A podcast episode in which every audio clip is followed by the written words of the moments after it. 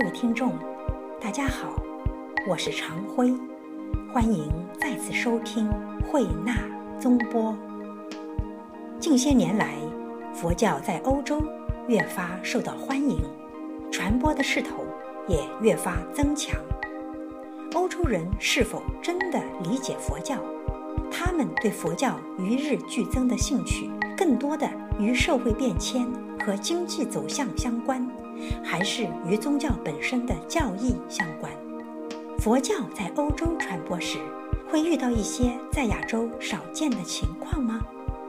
欧洲的佛教徒与亚洲的佛教徒有什么区别？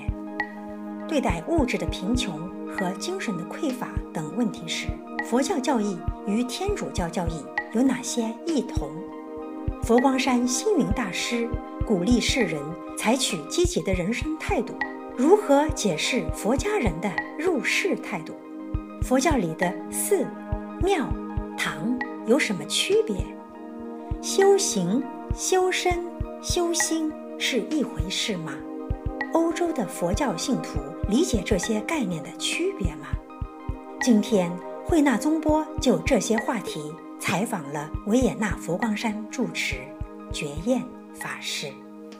法师您，好，觉彦法师，维也纳佛光山位于欧洲，来佛光山参佛的信徒中有没有欧洲人？据您的观察，哪些欧洲人更愿意成为佛教徒？维也纳佛光山真正在这个佛堂有四年的时间。其实，在早期，我们已经到维也纳了，一九九三年，但是一直都没有正式的一个道场，只是租了一个小小的房间。那现在我们有正式的到场之后呢，有一些欧洲人，是我们当地的奥地利啊、意大利人啊，甚至德国人等等，东欧的都有。那这些人想成为佛教徒，主要的就是因为他们发现。原来佛教跟其他宗教有很多不同点。佛教是一个能够包容性的一个宗教。在欧洲传教，是不是会遇到一些在亚洲很少遇到的情况呢？欧洲的佛教徒他们和亚洲的佛教徒有一些区别吗？嗯，在欧洲其实佛教的一个推广是很辛苦。所谓的辛苦跟困难，就是呃，首先就。每一个地方、每国家，它的这个使用的语言都不一样。你说英国它用英文，德国还用德文，法国用法文，葡萄牙葡萄牙文，然后西班牙西班牙文，然后甚至北欧有北欧各种的一个不同的语言，对我们来讲比较困难，没有办法直接跟当地的人，或者说有心想学佛，透过当地的语言跟他们沟通，这是我觉得在欧洲比较困难的一些地方。那在亚洲根本语言不是问题，我们直接可以用中文，甚至用我们各种的方言都可以沟通。怎么解决这个语言问题呢？这个语言的问题，假如我们时间上允许的话，我们希望在当地学习当地的语言。虽然这个时间会比较长，但是我是觉得要能够本土化，一定要有当地的语言。那这段时间呢，我们可以透过懂中文跟当地语言的人。帮我们做一个翻译，但是毕竟透过翻译还是没有办法直接表达我们想要告诉这对方的一些有关于佛教的义理。佛教的义理作为印刷品，有没有把它们变成欧洲的各种文字呢？目前在欧洲，除了中文大师的中文著作以外，英文是算是蛮最多的，再来就是德文、法文、西班牙文、葡萄牙文，还有瑞典文。欧洲的佛教徒是主动上门来你们的佛堂呢，还是说你们有一些人士去各处去寻找这些佛教徒呢？目前呢，在欧洲几乎哈百分之九十以上都是自己找上门来。呃，年龄群呢，年轻人都有，有年轻的啊，有比较中年的，甚至有一些年纪比较大的都有。我们甚至有学校的参访团。也是来自各行各业的吗？都有，学校的也有，或者说只要他对啊佛教也是有兴趣的，他甚至一经过我们门口就会敲门进来，因为我们的佛堂都是普门大开，欢迎各界人士，只要有兴趣的人，我们都会接待他。觉严法师近些年来啊，天主教作为欧洲许多国家的主要宗教，其教徒呢似乎日渐稀少。同时，这个欧洲人对佛教的兴趣与日俱增。这种现象的出现，在您看来，更多的与这个社会变迁和经济走向相关，还是与不同的宗教本身的教义更多的相关呢？能否请您为之做个分析？这二十几年在欧洲，我有发现到这些宗教，尤其是基督基督教哈，像我们一九九二年到英国，很多的教堂几乎都关闭了。我到了瑞典的时候，我们认识的一个瑞典人，他是帮我们佛堂装修的。当他有一次来参加我们的法会的时候，他告诉我一句话说：“说法师，原来佛教是什么样子的一个亲切。”什么样的一个让人家能够接受的，但是在他们天主教里，他找不到他这种感受。他们的这种义理就是你必须要听我这么做，好，就是他们的圣经。但是他对于佛教，他参加之后，他觉得佛教原来是可以这么活泼，再来接引这个普罗大众。也就是说，还是和教义更多的相关，宗教自己本身的一个教育有关，有大的关系。经济发展、社会变迁对于佛教本身来说，是不是也有很多的影响？那也是会有影响，但是在欧洲呢，还不见得看得出在这个经济方面。像在台湾，因为呃佛教呢，它不止就是停留在寺庙里面的这样诵经拜拜而已，它甚至可以做很多有关于佛教的事业。比如说我们的滴水法，滴水法是用素食的这个来这里。再吃点喝点东西，吃点点心，甚至在滴水坊可以看阅读我们的啊佛教书籍，这个也是一种方式，能够带动当地的一个经济。素食本身就是一个非常好能够度众的。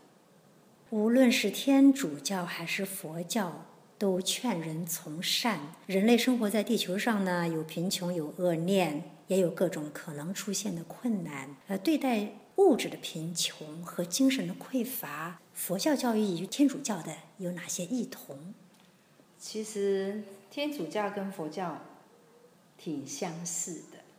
我们讲说天主教它也有神父有修女，佛教也有出家的法师男众女众。那像佛教呢，对于这种物质的匮乏，其实我们虽然大家会觉得说信教的佛教徒好像很苛难、很淡薄，这个他们的生活怎么这样子？其实也不尽然，佛教徒自己本身学佛之后，他会慢慢他的这种欲望会减少，他不会永远都要求要更多，好来满足自己的一些虚荣。因为有学佛之后，他懂得要放下，要淡泊，他需要更多的时间去为这个世间，甚至为他自己家人，能够做更有意义的事情。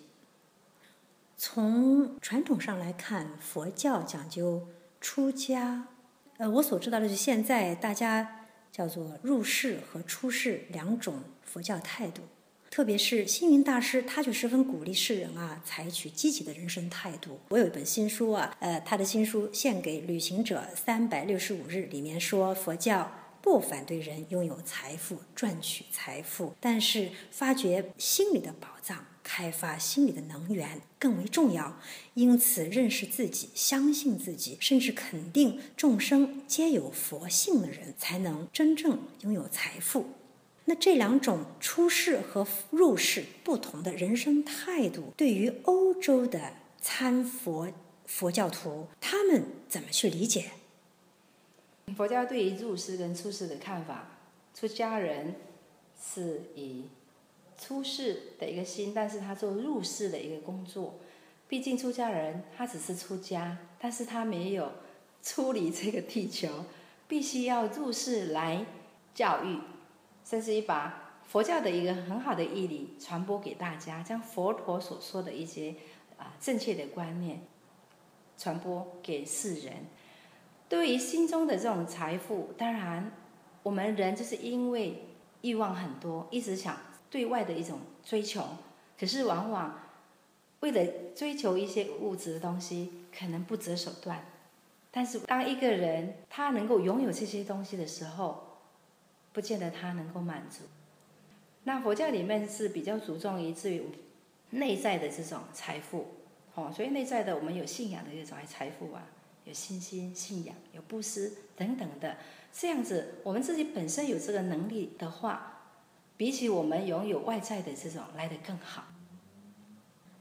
这个高科技和经济的迅猛发展呢，给人们带来了物质财富和快餐式的生活节奏。嗯，大家都可以看到，人们一方面无止境的追求物质，另外一方面呢，又常常精神空虚，在高压下惶惶不安的生存。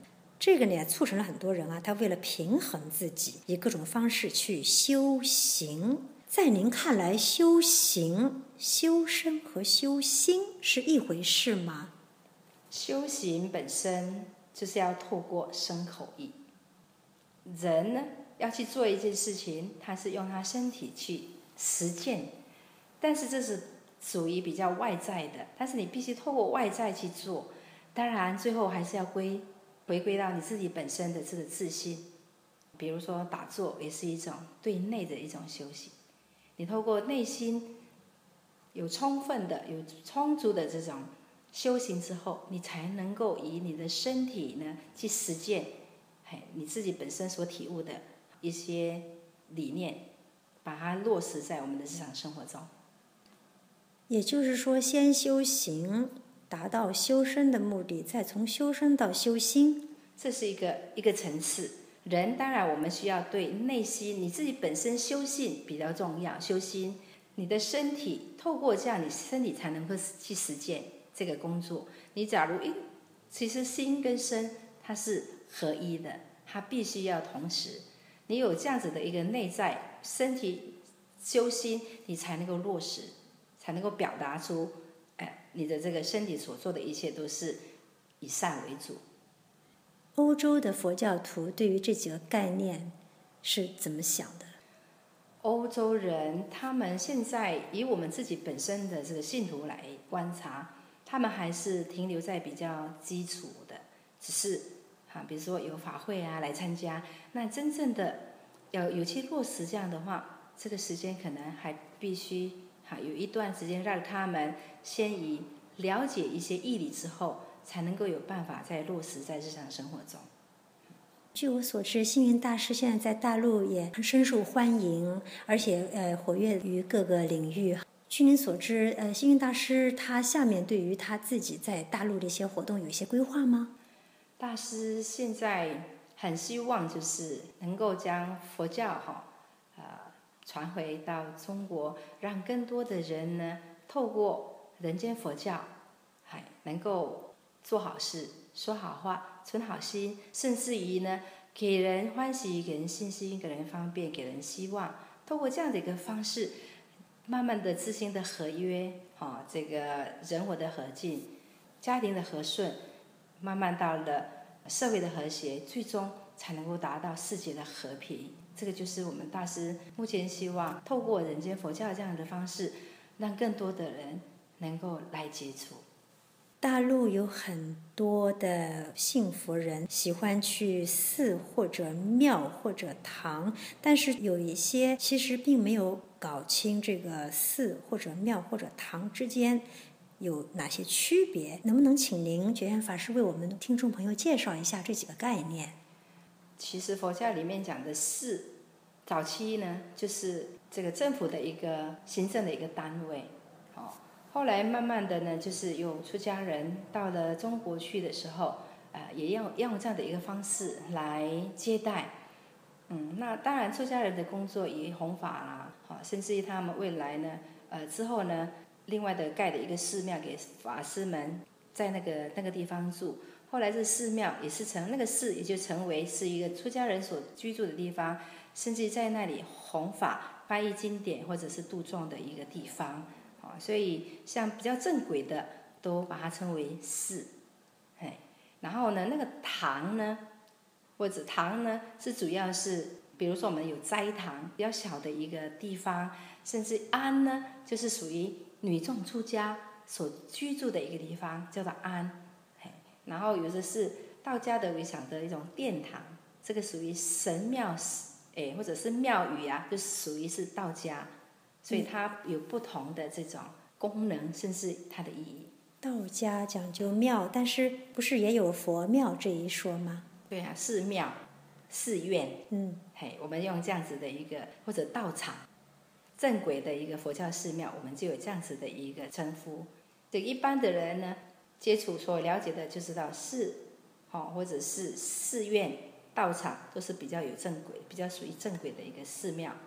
通常我们会讲寺庙嘛，大家喜欢把寺和庙合二为一在使用，但是寺和庙本身还是有区别的，对不对？庙宇的话，通常我们所能看到的就是一般道家某某庙某某宇，但是佛教说以这个佛教寺院的话，都是以寺为主，所以它还是有一点区别。觉远法师，呃，能否请您谈谈您自己参佛前后的心路历程？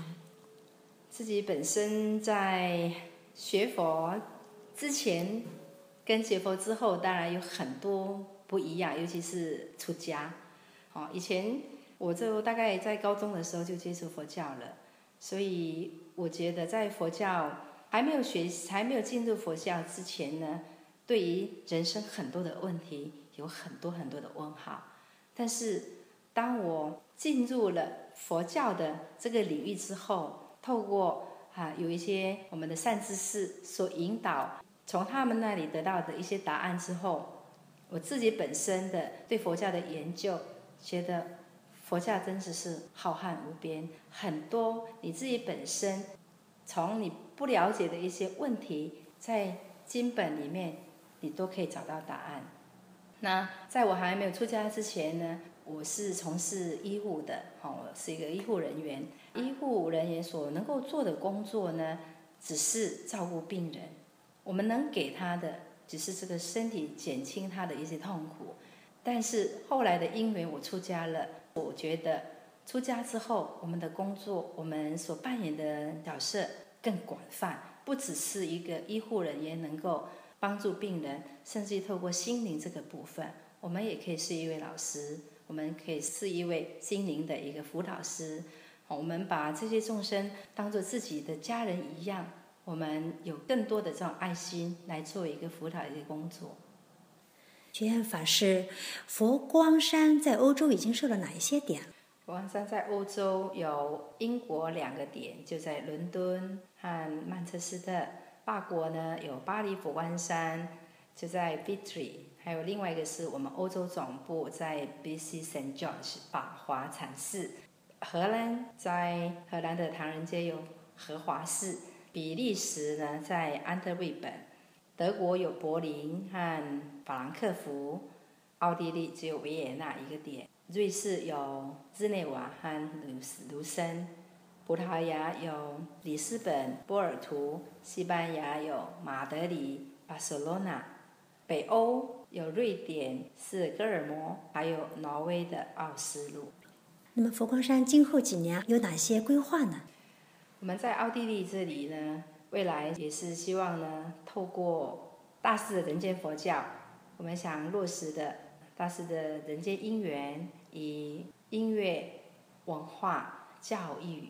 甚至跨宗教这个区块呢，跟当地的各种宗教有进一步的交流。除了这些以外呢，我们平常设有中华文化班，有电脑读书会，还有我们的佛光合唱团、东王舞蹈团等等。那我们平常呢，在大节庆，比如说华人的中国年，也有举办一些华人的一个联谊。在五月份的端午节呢，我们会包一些粽子送给一些些老人家、学生。那我们中秋节呢，除了我们有中秋的一些活动以外，我们还有潮汕。那在年底的十月份呢，我们也预计想要去拜访一些孤儿院或者老人院。那我们会把这些我们的中文班的小孩，甚至我们的青年呢，带到这些孤儿院或者养老院，送给他们一些礼物，准备一些蛋糕。我们还会准备一些节目为他们庆祝。活动真的很丰富多彩，而且颇具意义。谢谢您。好。二零一三年，星云大师在随连战一行赴京拜会中国国家主席习近平时，送给他一幅字“登高望远”。此外，还送了一套《百年佛缘全集》。今年，习近平在接见星云大师时说：“大师送我的书，我全都读完了。”正如觉验法师所说，星云大师很关注中国大陆的弘法情况。力图要把台湾的人间佛教带回中国大陆，以期增强两岸的和平希望。星云大师在佛光山倡导的四大宗旨，是以文化弘扬佛法，以教育培养人才，以慈善福利社会，以共修净化人心。应该说，这般入世的佛教，对于中华文化的传播，对于跨宗教间的对话。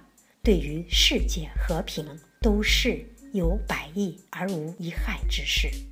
欧洲人眼中的入世佛教，通过佛光山的多元化活动，不仅在普度众生，也是来自东方的文化使者，是促进世界人民彼此了解、彼此爱护、共修和平美好世界的一股强大动力。各位听众，今天的节目。到此结束，感谢收听，我们下次再会。